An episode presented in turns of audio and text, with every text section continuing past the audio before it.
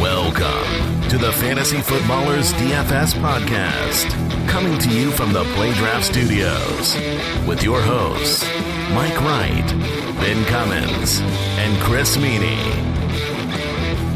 Ladies and gentlemen, welcome to the podcast. This is the Fantasy Footballers DFS podcast. It's divisional weekend. It's the best weekend of the football year. The absolute best of the best. They're still around, and DFS is still going. I'm your host, Mike, the Fantasy Hitman right? joined as always, Chris Meaney, our friend from the North, the king of the North, some might see, say. How are you doing, Chris? I like that, Mike. Uh, if you say like- it, you like I'm being the king of the. North? Yeah, sure. Why not? I mean, I'll take that. Yeah, you're right. You said it off the top. We, we were talking about last week being so fun, wild card weekend, but this is the best weekend in all of sports. Looking forward to this slate. Joined this week, our good friend Ben Cummins. He could not make it onto the podcast, and we said we got to get someone else. So, someone who might challenge you, Chris Meaney, for your moniker of King of the North, because that's where he hails from. Well, one of our friends, a friend of the fantasy footballers, the Hulkamaniac, I believe, is uh, something that he may or may not like me saying about him. But Mr. Joel Holka, you know him if you're on Twitter. If you don't, he's on Twitter at Joel Holka, one of the rare people who actually just gets their name as their Twitter handle. What is up, Joe? Thank you for joining us. What's going on, Mike? I was kind of curious what you were going to do with the whole King of the North thing there, but I think you tied it together relatively well. I, I was going to see how you could actually bring that together, but How that was uh, How far north are you, Joe? I'm in Minneapolis now, but Okay. as, as you know, I am from Arizona, so that, that's kind of how I met you guys in the first place. Yeah, if you were in like Duluth, maybe, maybe you could uh, hang with the King of the North. But you're you're living large. You're in the city. You're fine. But Having he actually may be more north than me. wait, what? How is that possible? There you go. Tor- I'm in Toronto, right? But I mean, if you take a look at the map, you go a little left. It kind of, kind of, it's pretty much a straight line, actually. It's, My it's- knowledge and my thought of the Canadian border is it's literally a just a straight lateral line. There is no ups and downs. right. Just everything All up there. Here we go. Let's get into the the divisional round. As you know, once we get into the playoffs, we stop going with cash game GPP picks of the week. We just start breaking down the slate because there's only the four games. Let's start with the Colts at Chiefs. The Chiefs are five and a half point uh, favorites. I got a little shocked there, a little stumbled over the words because 57? The over under 57 in a playoff game? That's absolutely fantastic. All right, we're going to throw it over to our guest, Joe. We're going to let him start it off. We're going to start with the Colts. Andrew Luck. Are you paying up for Andrew Luck? How are you feeling about the, the Indianapolis Colts throwing the ball against the Chiefs? Man, I'll, I'll say one thing too. Like the playoff slates are by far, far some of the best slates of the entire Yes, year. we love them. It's great. Just uh, I think the biggest thing I'm sure you guys have talked about this too is like giving yourself some sort of flexibility with late swap. So that's something I'm definitely thinking about when I'm building my lineup. So like it's terrible. Like two weeks in a row, we've had probably the best game as game number one. So it puts you in kind of a weird situation on on how much exposure do you want to this game. But that said, like Andrew Luck is a guy that's pretty easily stackable in this spot, um, and it is a it is one of those pos- positions where you you can pay up, but uh, all the way up from Mahomes definitely alters what you can do with some of the elite running backs that we have on this slate. So I think if I want to get access to one quarterback, it's definitely going to be Andrew Luck in this game in particular. Okay. So Chris Meaney, the uh, Mr. Marlon Mack attack. Let me actually let me uh, let me di- divert here. Joe, who do you have winning this game?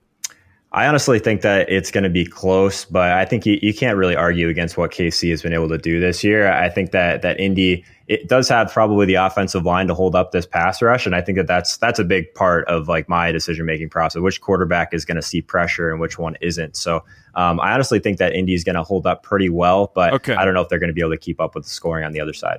So you like the over under? You think it's fine? I do. Yeah. In a playoff game, yeah, it's a little bit high, but honestly, we probably haven't seen a slate like this in the playoffs in quite some time. So I'm, to- I'm totally okay with the, the high over under. All right, Meaney. High over under. Uh, talk about who you got winning this game and then how you're looking at Marlon Mack and Nyheim Hines, Mr. No Show yeah. of the wild card round. I hope your exposure to Hines was minimal or zero because that's how much he was on the field. How are you handling Marlon Mack? Yeah, nine snaps was was awful. That's not and good. Not not good. And a lot of people in the fantasy community are talking about uh, you know a bounce back game from him this week. If the Colts have to play catch up, he gets on the field, catches a few balls. But we know that Mack can catch as well. He's got at least three targets in his past three games. But you're right, Mike. He's just been a, a workhorse. At least 24 carries in three of his past four games. Yeah, he was phenomenal last week against a really strong run defense. Now that offensive line in Indy, we've been talking about it all year long, especially when Ryan Kelly is playing the center for the Colts. It's just it's extremely strong, and they're going to have their way with Kansas City if they want to run the ball. Frank Reich has said it. Yeah, obviously we want to run the ball and keep Mahomes off the field, but you know I look at the Colts defense and it has been good lately. But what quarterbacks have they played over the past few weeks? I mean, oh, we're going this card schedule. They really have though. Blaine Gabbert twice, Manning, Prescott, Kessler, Tannehill. Uh, Derek Anderson, like honestly, like you're looking at Football Outsiders and past DVOA, the best offense they played this season were the Patriots, and I don't even know if they're that good offensively. So I think Mahomes should certainly have his way. He's went up against tough defenses this year in Baltimore. He's he's had strong games. I can't imagine him not being able to throw for over 300 yards and two or three touchdowns in this spot. So I like Mack, and you look at DraftKings, and it's it's really hard to stay away from him because he's priced so soft. But uh, I will have some exposure to him. But you know, as Joe said, Andrew Luck, I, I feel like they're gonna throw the football. I have the Chiefs winning this football game. I think the Colts will will hang around, but ultimately, I think Luck will have to throw the ball, and and Mack may not get 25 carries as much as they want to give him 25 carries. Sure, and have that game script. I, I just I'm not sure he'll be able to you know get that kind of workload. And Hines, are you um, among um, the believers of a bounce back? I, am not in tournaments, obviously only, but uh, you know, I'd rather just play Mack. I, you know, I feel like even if they do get down, he'll be on the football field. They're not going to show their their true hand. He, you know, he can catch as I said. So I I'm going to have more exposure to Mack than than Hines. Maybe like one or two sprinkles here and there. All right, Joe. The pass catchers for the Colts. T.Y. Hilton. I mean, he's always great, and uh, going up against the Chiefs, who the final six weeks of the season were 27th against fantasy wide receivers. Uh, we everyone likes Hilton. So you don't have to focus on him very long, just whether or not you're paying up for him. The bigger question on my mind is Mr. Dontrelle Inman. Three straight games getting into the end zone. The yardage is not huge, but against the Titans, he did have 77 and a touchdown and managed 53 yards on four receptions this past week. Uh, how interested are you in Hilton or any of these auxiliary pass catchers? Yeah, you know, I think it's really interesting. I think that one more thing that I'll add on Mack is that he ran a season high in routes last week, so that that definitely okay. has me off of Hines a bit. I was one of those people that played Hines as a salary reliever. R.I.P. Joe. yeah, I know, right? um, I honestly think that this is a totally different slate, though. There wasn't anything last week to pay up for, um, right. at least a running back position besides Zeke. So this this week is totally different. I, I just don't want to, from an opportunity cost, give up a running back slot for someone like Hines. Um, so, but to your question, it, yeah, I mean, Ty, I mean, he's he's been limited in practice throughout the week, but I mean, he was limited last week as well, and still got went got out there and got at least he got ten targets. It wasn't a massive game by any means, but I think you can go back to him in this spot for sure. Uh, in KC, it's always a really tough spot, right, with that pass rush. But I think, like I said before, Indy is going to be able to give him enough time to get downfield. And that's one of the things that I'm really looking at for a guy like Ty. What about Dontrelle Inman? You got interest there?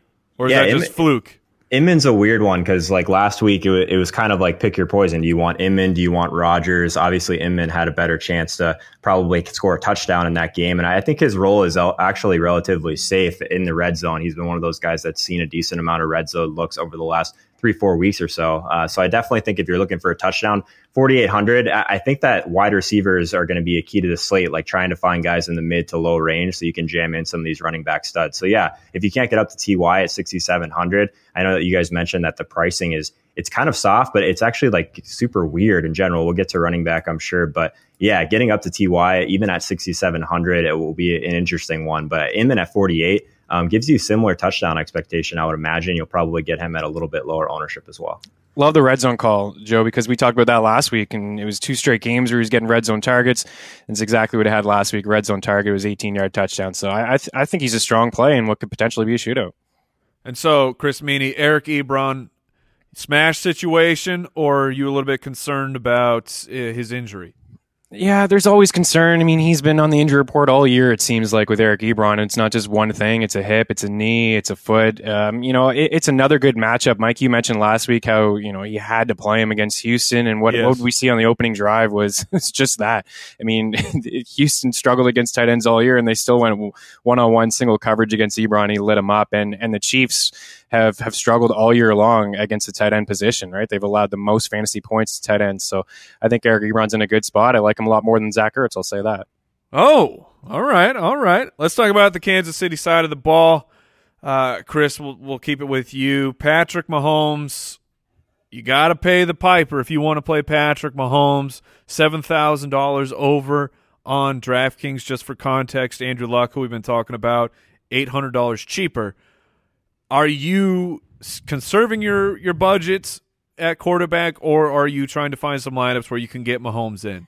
I'm trying to find some where I can get Mahomes in more so, you know, in tournaments. I think he could be a contrarian play because of his price, especially if you're playing on FanDuel. $9,000 is a lot to pay up for a quarterback, especially last week when we saw basically everyone on the slate had 20 fantasy points. It was Andrew Luck who, who didn't reach that mark, and Nick Foles was just shy. I think Luck had 18 and, and Foles had 16. So you can get yourself a better balanced lineup, more of a balanced attack in cash if you spend down at the quarterback position. But like I said before, this Colts defense hasn't gone up against a lot of uh, you know top quarterbacks this season. And Mahomes has had his way all year long, especially at home. So I will have some exposure to him, and you know it's it's hard to ignore his weapons. We're going to go through them, but it, I love that stack between him and Travis Kelce. I think it's one of the strongest ones on the board. Yeah, the Colts, the past or the, the final six weeks of the regular season, seventh against fantasy quarterbacks, so holding up there pretty strong. Joe, how do you feel about the man who he just got paid? He mm-hmm. might be the guy heading into next year. My dynasty team, I threw that out into the ether that I needed Damien Williams. got it. Lo and behold, he got a contract that night. So let's let's speak positively about Damien Williams. At least I will. Joe, are you buying in to Williams and his recent success? Man, you really teed me up for this one because you know how I feel about Spencer Ware as well. Um, it, it's, it's it's totally it's totally going to depend on what breaks with news, but yeah, fifty one hundred dual, dual purpose back, highest implied total on the entire slate, massive home favorite. Like it's it's a great spot, honestly. Like it's it's a spot where I mean, if we get a guy at that price who we can project for that type of volume, I definitely think that it makes a ton of sense. I, I will say that is Indy's been pretty good against the run this year. If we're just looking specifically at how they've been in the passing game as well, kind of uh, middle of the pack in that regard. Um, probably a little bit below average, 25th in DVOA against running backs in the passing game. But yeah, like he's one of those guys that stands out. If you're just looking purely on on touch volume, if we get some news with Spencer Ware, I definitely think that he's a guy that's squarely in play. Yeah, that that'll be the the big question. How does that timeshare actually work out? I think I was- he deserves the role. I mean, they gave Oh, him the oh, yeah. contract, right? Yeah, He- I- I would over agree. The past couple weeks, and even if Spencer Ware plays, I think you know maybe that will shy people away from playing Williams, and maybe you'll get him with a lower ownership. Sure. I was just looking at some overall team stats as you do. It's time to reflect on 2018 and this is for me this is one of those things like you know you you un, I mean you know what was happening cuz you saw it. But Kansas City running backs on the ground 13 touchdowns. Kansas City running backs through the air 12 touchdowns. Hmm. That is unbelievable. I think second was the Patriots, who you expected. They only had eight passing touchdowns to the running back. I thought that was an absolutely just bananas stat. So it speaks to what, what Joe was talking about the dual purpose running back. And that's Damien Williams. He's he's got juice. Spencer Ware looks like he's a burnt toast out there. He's not the same since coming back from the injury. Any any uh, low key contrarian interest in Darrel Williams, the other Williams in Kansas City, Joe? Not really. I think you're looking probably Okay. for a, a cheaper piece. And if you're looking for a cheaper piece of this offense, it's probably Damien Williams for me. I, I just think that it is a slate, though, where the, the pricing is somewhat loose on DraftKings. So, like getting up to Mahomes at 7K, I actually don't think that that's totally out of kind of the range of outcomes that I'll be looking for. Like, I mean, Indy's a pretty massive pass funnel as well. So, if we get Mahomes at 7K, I, I think I prefer going that route. If we're, you mentioned that Travis Kelce and uh, Mahomes is probably one of the top stacks of the week. It's really hard to burn uh, your first game uh, with the quarterback position just because you're basically building as the slate goes. At least that's kind of how I approach these slates. But yeah, Mahomes is a guy like last week we had a bunch of quarterbacks that finished pretty close to each other. Mahomes could easily uh, kind of outscore the other options by quite a bit, and he's a guy that you would need in GPPs. All right, Meaney. Tyreek Hill going up against a, a pretty stout Colts defense, or are you just going to give me the same old, same old? They haven't played a they haven't played a quarterback. Tell me who can stop T- or uh, Tyreek. Tyreek Hill. Yeah. Uh, I I don't know. you you tell me. So are you paying Yeah. up for him? Uh, no, because I want to. I just want to pay up for for Travis Kelce. I'd much rather pay up for him. I, I feel like the Colts will probably try to focus in on Tyreek Hill, but I, that, I guess that would leave Travis Kelce with some soft matchups. But even still, like he's had at least five catches in 15 straight games now, 50 plus yards in six straight contests. The Colts allowed a league high 103 catches and almost 1,200 receiving yards at tight end. So it's just such a good spot for him. He's been used more inside the red zone over these past few weeks when he was kind of forgotten about early on in the season. So I, for me, it's just if I'm choosing between, I can't, I can't get them both in, right? If I want that Right. stack, I'm going to have to uh, lean uh, Kelce over over Tyreek Hill. Not to say that he's not a good play, because I both of these guys, Ty and Hill, I think they should be able to exploit both of their matchups. I was going to ask if you want to get nuts with Sammy Watkins, who has returned to limited practice. I, he's not played in what f- five games, so Yeah. he's he's been out for a while. But he's forty five hundred dollars on DraftKings. What is that about? You know, I like to get nuts, but I don't know. It might be a little too nuts. I mean, Josh Reynolds is the exact same price. I mean, Yeah. that's ridiculous. So I'm not even going to talk about Sammy Watkins. Chris Conley, he was fun to talk about for a few weeks, but he has absolutely vanished. Unless Joe, you want to talk about? No, I think someone in that price range, I probably guess playing someone like Chester Rogers on the other side of the ball. I mean, it, it's pretty thin for some of the value in this game, as we mentioned. So I, I am I'm kind of with you on, on Tyreek Hill. I, I don't really pay that much um, for a wide receiver like that when I can get Kelce. I think I prefer just paying up at the tight end position in general and kind of seeing what I can work out at wide receiver and um, paying up for those running backs, of course. So Tyreek's a guy that if he goes off, usually buries me. So that'll probably be another week that I'm just tilting his uh, his 97 yard touchdowns again. Cowboys, Rams. The Rams are seven point favorites at home, 49 and a half point over under. This is a majestic game for the running back position. Zeke, Todd Gurley, two studs, the most expensive guys you can get on the slate at the running back position. Joe, how are you looking at Zeke? Are you trying to smash him in? You're trying to move the Tetris pieces just right so you can make sure that Zeke is in there? Yeah, you mentioned opportunity cost really just at the running back position. Like the first thing that stood out to me was how much cheaper these guys were than they normally are on this slate. So Zeke at 8.2, Gurley at 8K. It just makes sense, uh, and a lot of teams to kind of uh, play both of them and see what you can fit around them. I think that anytime we can get these running backs we can easily project for about 20 carries on the ground and have just a massive role in the passing game as well. Like their ceiling is just so much higher than some of these other wide receivers that we'll talk about. And even though they're in the same game, we've seen them both go off in the same game before. Like Zeke's a guy that has been pretty much hitting his salary based expectation even without touchdowns, finally gets in the end zone last week. I think, think they're going to continue to kind of lean on him in this game. Great matchup against the Rams, who are a lot worse against the run than against the pass. So yeah, I'm, I'm pretty much all in on Zeke again this week. Dak Prescott, Chris Meaney gets to helm the uh, the quarterback position for the Dallas Cowboys again. I don't know if you realize that. also, don't know if you realize in the past four weeks we've really only seen one good game from Dak Prescott. That was the final week of the season against the Giants when he went nuclear, 387 and four scores through the air. Are you interested at all uh, in Dak Prescott against the Rams defense? Not really, because you know you're right. Those games that he you know he shows up is because he he calls his own number and he has a rushing touchdown. Some with Joe, like I want Zeke, so you know I, that's where all my exposure is going to be. And even if this game does get out of hand, and actually I think Dallas could win this game. What? Uh, Absolutely, I think they could. I mean, they can control the pace. I mean, look at the Rams. I mean, nobody allowed more yards per carry than the Rams this season, 5.1 yards per carry.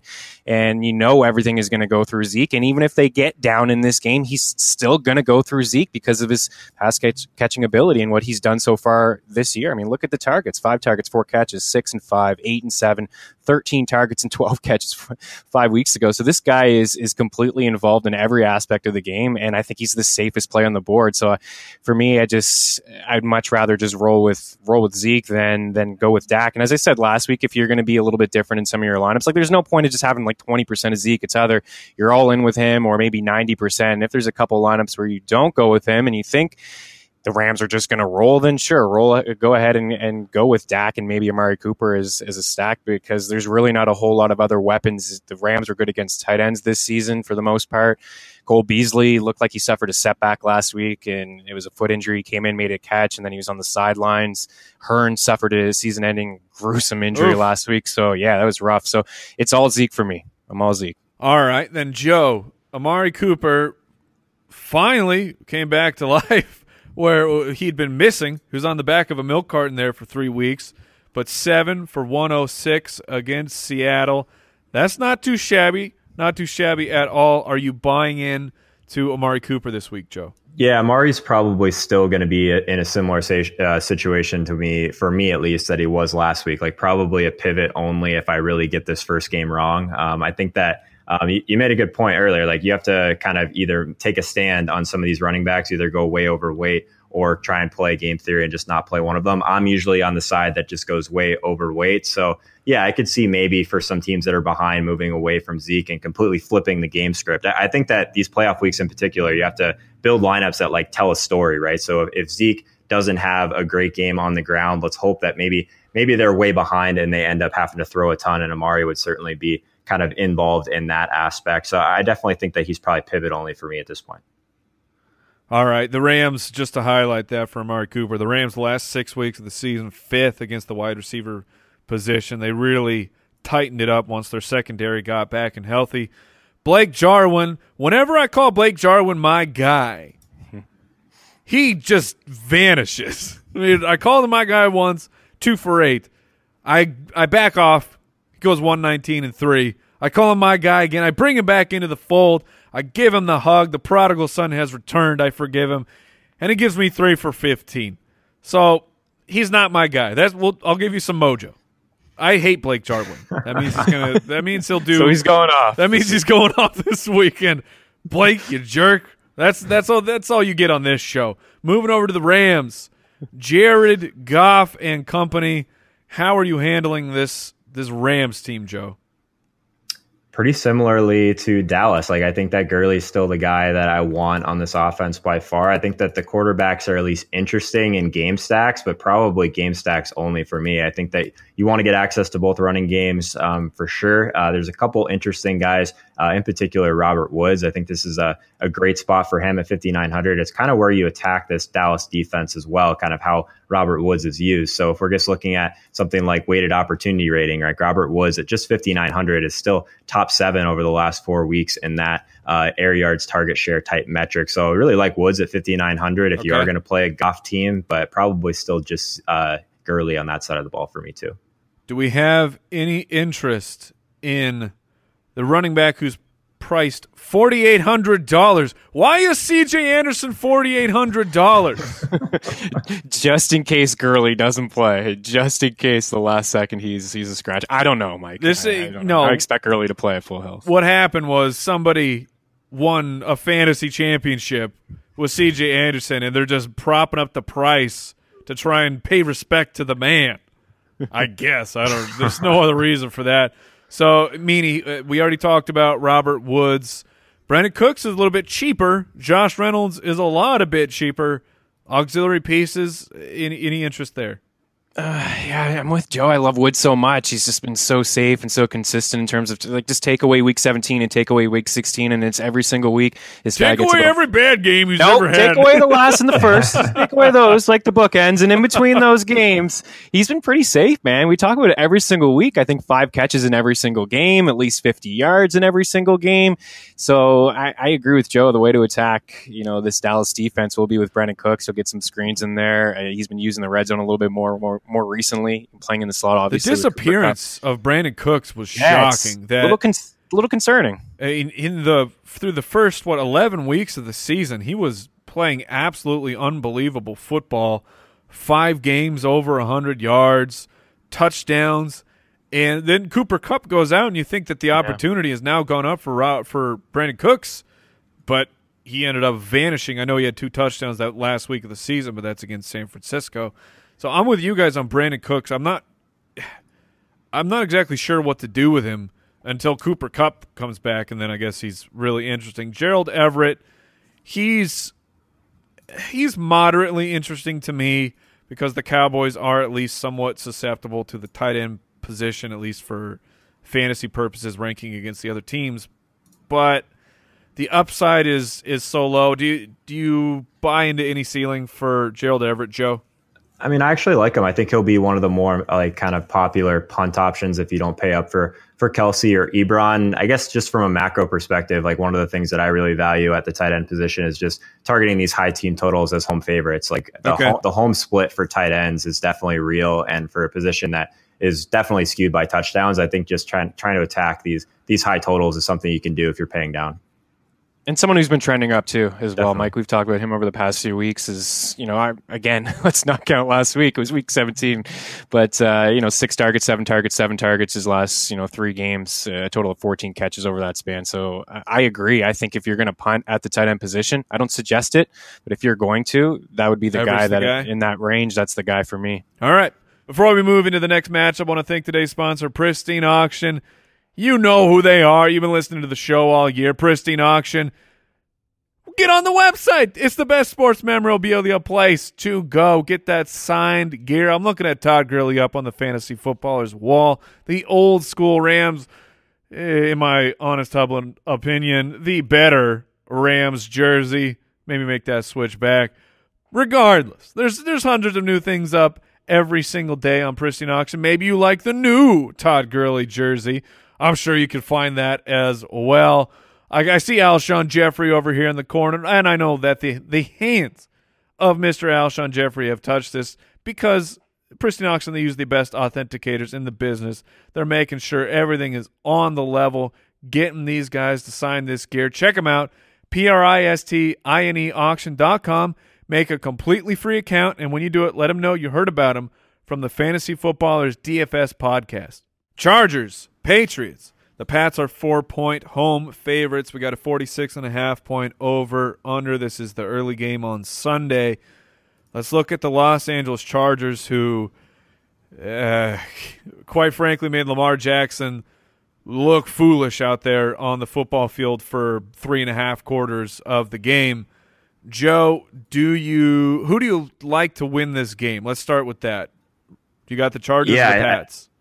I, I, think that I think the Chargers have a really good chance to play well again. I, will be the first to admit I totally whiffed on them last week. I thought that they drew probably one of the worst matchups they could have drawn against this Baltimore team, but it's just a team that didn't really make any adjustments, and LA actually pressured a ton more than they have been recently. Obviously, with Bosa back, that's a big part of their defense. So yeah, I think the Chargers are going to play well. It's it's just a really tough spot from a DFS perspective. I think that this is Very. probably going to be by far the the the kind of slowest paced game. And like, yeah, some of these guys are at interesting price points for sure, but I always struggle with the Chargers. I struggle with them all year because these high efficiency teams that don't run a ton of plays, it's a really tough spot from a DFS perspective, especially with all the other options we have on this slate. Do you have any faith in Melvin Gordon, $6,200 over on DraftKings, but he will allegedly be playing the game with two sprained MCLs? Uh, I don't know how you guys saw it, but when I was watching the game and he came back in after the injury, he looked slow to me. Maybe that was just my perception. Did you see kind of the same thing, Joe, or did you not really notice? Yeah, I mean, he's not really a guy that's battled through injuries very well in the past. Like when he's been healthy, he's and underpriced, like he's been just a smash play based on his his touch volume and his involvement through the air. But yeah, I'm I, I was watching him after that. I, I just wasn't really, um, I guess, in, interested in him going forward. I, I think that he's still kind of pivot only, like kind of in that Amari Cooper salary range of like if you're really behind, if you really mess up on a few teams early, that maybe he's in a pivot spot. But again, I think just kind of leaving yourself flexibility with the fourth game is probably the direction I'll go um, with this game as a whole. It's actually pretty similar to last week in that regard with the Chargers and Baltimore as the third game. So if you have Gordon kind of as that pivot type of a guy, Austin Ekeler is down here at forty five hundred dollars. Great pass catcher, which honestly they might have to do against this Patriots defense. Do you have interest in him? Yeah, Ekeler's always the guy that always kind of stands out from like a leverage perspective. Like if we actually think that Gordon is going to be limited in any way, it's it's just really tough to again like on a slate where we do have some elite guys to pay up for. Like giving up that running back slot for someone like Ekeler isn't something that I typically do, but I definitely think that that you'll be a little bit more unique if that's the piece that you're trying to go after in this game. I just don't know if it's necessarily for me. Chris Meaney, what do you have to say about the pass catchers? They face a daunting task. Keenan Allen and company, the the secondary for the Patriots, very strong. Final six weeks of the season, ninth against. Uh, or I apologize, uh, seventeenth uh, against wide receivers, but you have Gilmore, who's one of the best corners in the league, and he can absolutely shut somebody down. He may not be on Keenan Allen. He might see Mike Williams, might see Tyrell Williams. I'm projecting him to to shadow cover Mike Williams. Knowing that, or do you have interest in Keenan Allen? Yeah, I think Gilmore will be on Mike Williams as well. I think okay. it's a good call. You know, I agree with Joe again with with the low total. I mean, it opened up at 48, it's gone down. It's 46 and a half. It may even continue to go down. I see like a 23 20 football game. You know, four of the top 20 corners according to Pro Football Focus are in this game. So, and you mentioned Gordon and his struggles. He's not going to be 100% if he can't get things going. This offense could stall and so it's Keenan Allen is, is the guy that I, I, that I would play, and I'll have some exposure to him. You know, in the slot, he should avoid Gilmore. He should get a few targets, especially if Gordon is if he suffers a setback and, and you know Ekeler can't run between the tackles, which I don't think he'll have success doing if given the opportunity. So I will have some exposure to Keenan Allen, but uh, again, I think this is going to be a, a low scoring football game, and it's kind of one that I'm staying away from. I, I don't. I'm, there's nobody really that's appealing to me. Interesting. All right. All right. Uh, Two or three guys. Hunter Henry will be activated, or I should say, has been activated off of the IR. I can't imagine that any of us are crazy enough to throw Hunter Henry into that lineup, or are we, Joe? I, I won't lie. Before he was ruled out last week, he was at least in the consideration for the punts, just because if you're looking at some of these guys that are 3K and below, if he does run 15 routes or something like that, you would assume they're going to trot him out for for the red zone uh, type role. But yeah, I mean, it, it's super thin. Like you're, you're basically getting a touchdown or you're probably getting a zero out of Henry. So yeah, I'm not super interested. I think if, if I'm going to pay down, it's still going to be someone like, like Gerald Everett that has more of okay. a secured role. On the Patriots side of the ball, old man Tom Brady has not been, uh, has not been very touchdown Tommy to end this season, and the Chargers are an extremely difficult matchup. On the season, the Chargers were seventh against fantasy quarterbacks. Meaney, Tom Brady, is he past his prime? Is he done? We've been saying it all year. I think we have been. I mean, he's I'm only just hit trying to get a good point... soundbite from Chris Meaney of him just yeah. torching Tom Brady. yeah, I mean, everyone's all over me all year torching Tom Brady. It seems like every guy I talk to is a Pats fan, but uh, you know, I don't know. He hasn't hit the twenty point mark. It's he's done it twice in his past nine games. You mentioned the Chargers Gross. defense. Yeah, it's the Chargers secondary, and Joe brought up a great point with the pass rush because the Chargers usually don't dial it up. They hadn't this year. Maybe that was part of Bosa as well as what you said, but you know they dialed it up last last week, and the and the way to get after Brady and the Patriots is to dial up as much pressure as you can, and I think that will be the the focal point. I mean, Gus Bradley, I thought did a did a phenomenal job of adjusting last week to the Ravens, and and I think he's going to dial up some pressure as well. So it's going to be some quick passes. I think ultimately New England will try to run the football.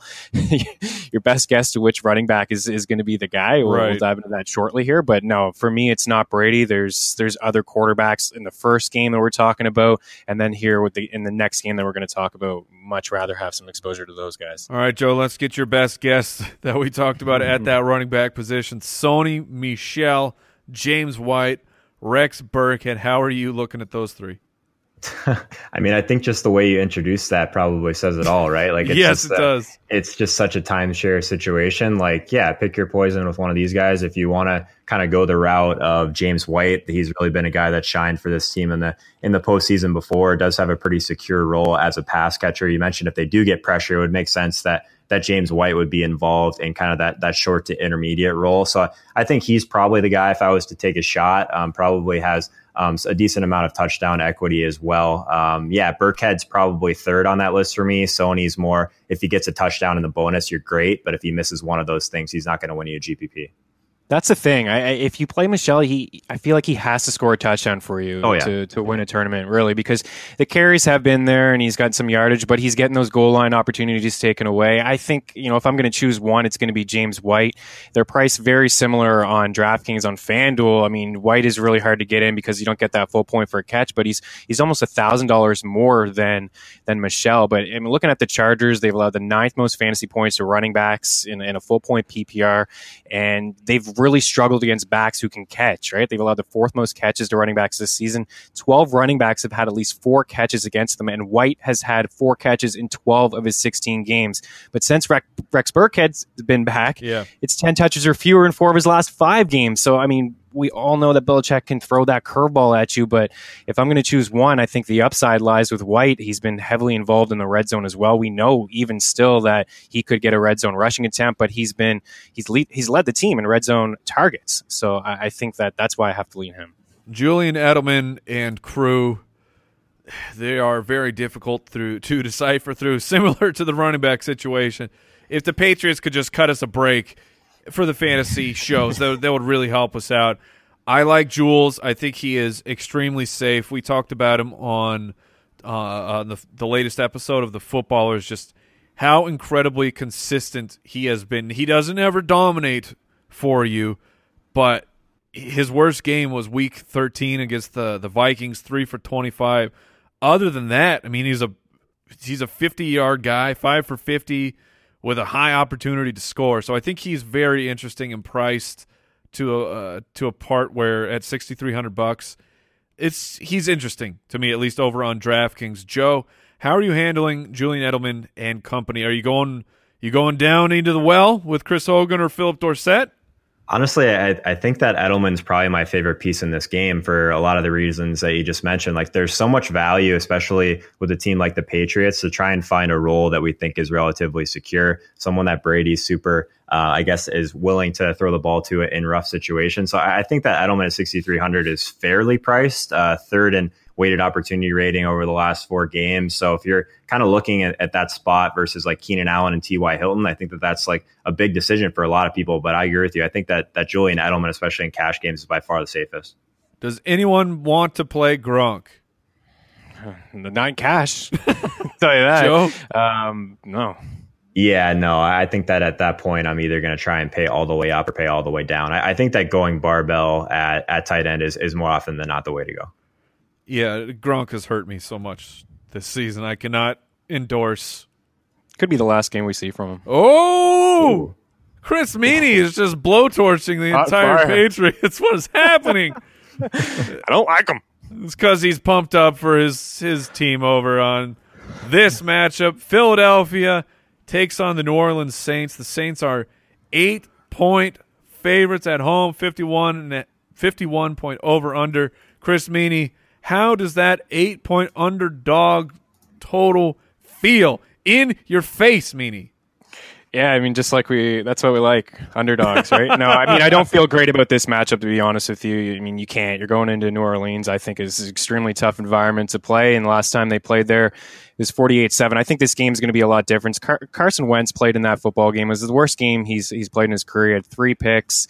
Uh, he struggled, and since then the defense has turned it up. I mean, they were down to their sixth and seventh corners at that time. You know, look at Drew Brees and just some of his splits. It's just remarkable what he's been able to do at home this season. 21 touchdowns, one interception. You go look at his last four games, and it's like, oh, he struggled a little bit. Three touchdowns, three interceptions. Well, three of them came on the road, and he's just so dominant at home, and, and 29 touchdowns and two interceptions in his first 11 games. So it, it's this is the game for me. I think the total at 50, I think it's too low. I, I really do. I think the Eagles can get to 20. I think they can get to 24. And if they get to 24, you know that the the Saints are going to get to that number as well. So I think it can go over. And you know, you're talking about late swaps. This is the one I think to to save some cash for and to you know strategize if things don't go your way in, in that first game. And you you know you may have to make some adjustments, whether it's getting Zeke out of you know your lineup and and you know Michael Thomas or Alvin Kamara or whatever you're going to do there. But uh, I I think this is going to be a shootout. I think this is going to be the highest scoring game on the board this week. So how are you? Which Philadelphia running back can possibly no help carry the Philadelphia Eagles? I mean, Adams, Sproles, Smallwood. This is even worse than the Patriots situation to me. Yeah, and Adams had one snap last week. It, there's no there's no running backs at all. I mean, you look at Nick Foles, 2.2 seconds. That's that's the time that has been gone when he gets the ball out of his hands. It's it's number one in football, and that's what's going to continue here in Philadelphia. The offensive line has been really strong. Listen, they've won they went against Khalil Mack last week. He was a non-factor really. He one hit, no sacks. J.J. Watt, uh, Aaron Don- Donald, excuse me, three of those guys in the last four weeks zero sacks combined and only three hits to the quarterback. I think Foles is going to have some success getting the ball out quick. They're going to struggle uh, to run the football against the Saints. You guys know this. Yeah. The Saints have been amazing against running backs all year long. Uh, Sproles, maybe, if I was to have a guess, Sproles w- would be the guy that I think could do the most damage, even though Wendell Smallwood is is trending up. But for me, it's guys like Golden Tate, uh, Alshon Jeffery, getting the ball out quick. And I think Tate is in a really good spot if he can match up against PJ Williams. All right, Joe how are you looking at the Philadelphia wide receivers? Alshon Jeffery, he absolutely vanished in the middle of the season, only to find his uh, motionless corpse resurrected by Nick Foles, and he has absolutely been dominating the past month, month and a half. Are you excited for Alshon Jeffery, or are you with Chris Meaney? You think that Golden Tate's in a in a hot spot? Nelson Agholor, how are you working with the Philadelphia Eagles? Yeah, last week I, I was definitely overweight on Agholor and on Jeffery. Jeffery probably going to see shadow coverage from Marshon Lattimore, even though this year we haven't been as scared of that situation. So yeah, I think that in his range, probably still prefer Robert Woods. But yeah, if we're paying down, this Aguilar versus Tate thing is super interesting. Like both of these guys are seeing usage at, at, kind of closer to the line of scrimmage. But what we saw from Tate last week, I, I expected a lot of that to go to Agholor. So it's it's kind of a tough spot to really go overweight on anyone on Philly. Like I love I love this game, but trying to figure out if you're going to stack up the New Orleans side of the ball, who to bring it back with is definitely a challenge. Um, so I think from the wide receivers, it's probably just take some shots on Agholor or Tate and just hope that you pick the right one. We haven't actually. I'm trying to recall. We've been talking about paying off for the tight end the whole show. Have we really mentioned Zach Ertz in that area, or is it just Kelce for you, Joe? Yeah, it's a really tough matchup. Obviously, New Orleans has been very good against a tight end fourth and DVOA. But if we're just looking at routes run per game, like Zach Ertz is right there at the top. But again, going back to just from a macro perspective, it's really tough to take a shot on some of these guys with low totals. He's not at home. Yeah, I mean, I I definitely prefer getting all the way up to Kelce or or getting all the way down with Everett. Like Ertz is is probably pivot only for me. But if you're if you're trying to look for a guy to bring it back with, he still probably has the highest ceiling of this group. Yeah, I think it's pivot only as well. I mean, you go back and look at week 11 in that matchup, only only three catches or three targets rather, and two catches for for 15 yards, and a lot of 11 personnel with the Eagles lately, and then that game winning touchdown with Golden Tate. Ertz wasn't even on the field, so I mean, Golden Tate had 41 snaps, which is the most he's had as an Eagle, and he ran 27 routes, is the most he, he's run since that week 11 game. That was just early on in his Philadelphia career, so I think he Ertz makes for a, a you know a decent pivot, but I, I, something about I just feel like this is a Golden Tate game. I don't know why. Maybe just a little bit from last week, but he's just starting to trend up for me, and I just see it. What about Goedert? Dallas Goedert. Uh, ben Cummins uh, sang the praises of Dallas Goedert, and he kind of came through there. Meaney, what's your interest in Goedert? Yeah, like I said last week, I thought it was a great call by Ben uh, using both tight ends a lot lately, like they did last season with Celek and with um, um, the guy in Chicago is slipping my mind right now that all of a sudden had the Burton who had the groin injury yeah. just popped up.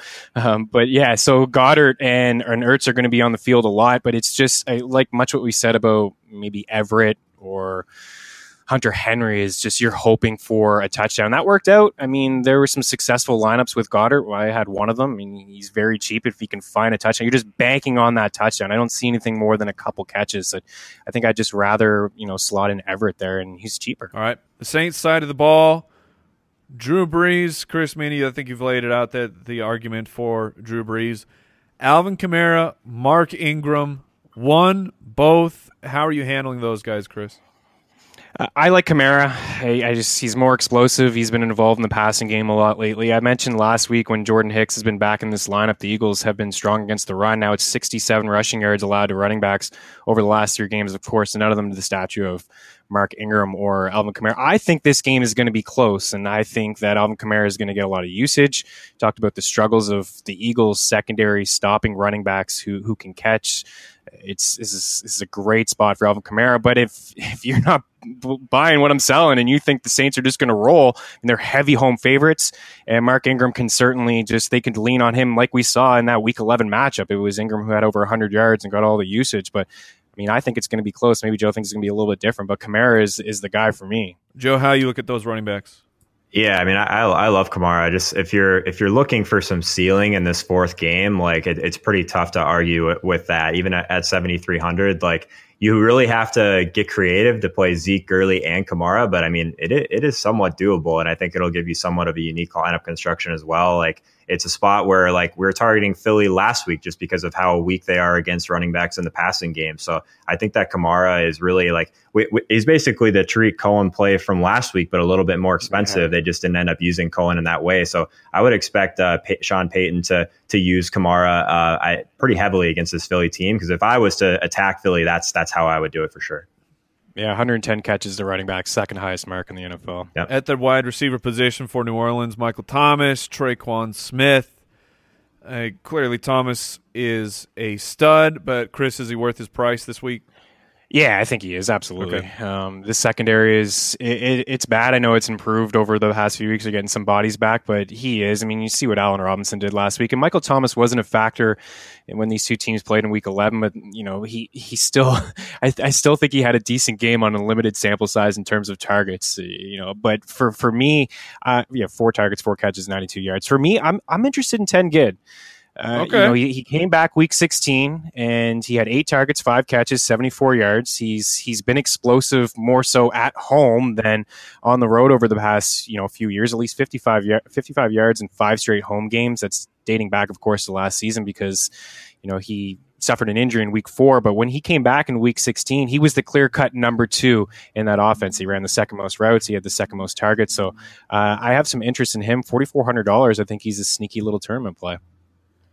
Well, that about wraps it up. Joe, do you have anything else you want to say about the Saints before we close it up? I will say that it's at least interesting. Ben Watson, not a guy that I typically play a ton, but if you're really kind of in a bind late and you're kind of looking between him and Dallas Goedert, it is a pretty nice team total there. And it just gives you leverage off of a lot of the more popular New Orleans uh, pieces for sure. So I think that that's someone that you could consider kind of uh, pivoting to if you're in trouble. All right. We've given you the information. Now, see how we went with our lineups in this week's Battle Royale.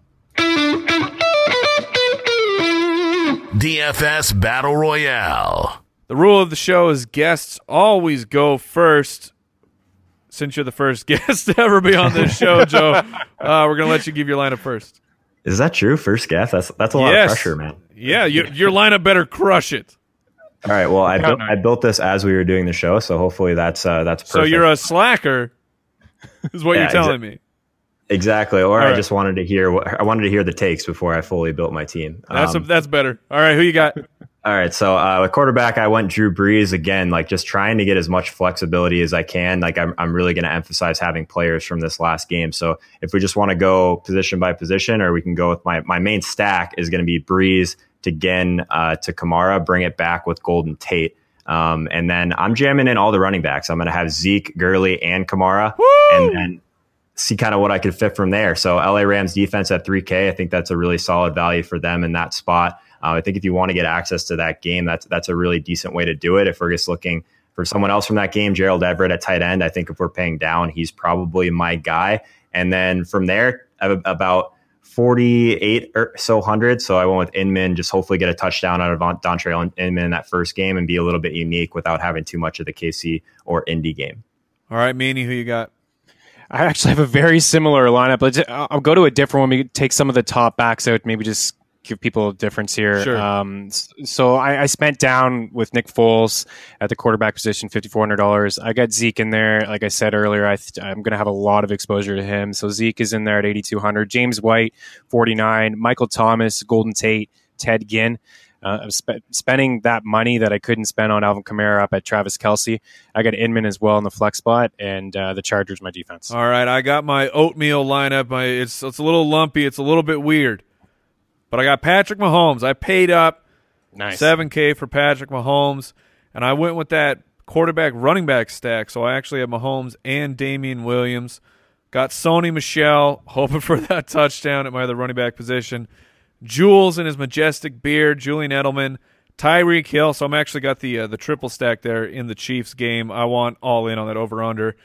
Alshon Jeffery, Gerald Everett, I had to save some money because I fit Todd Gurley into my flex. I was pretty happy about go. that.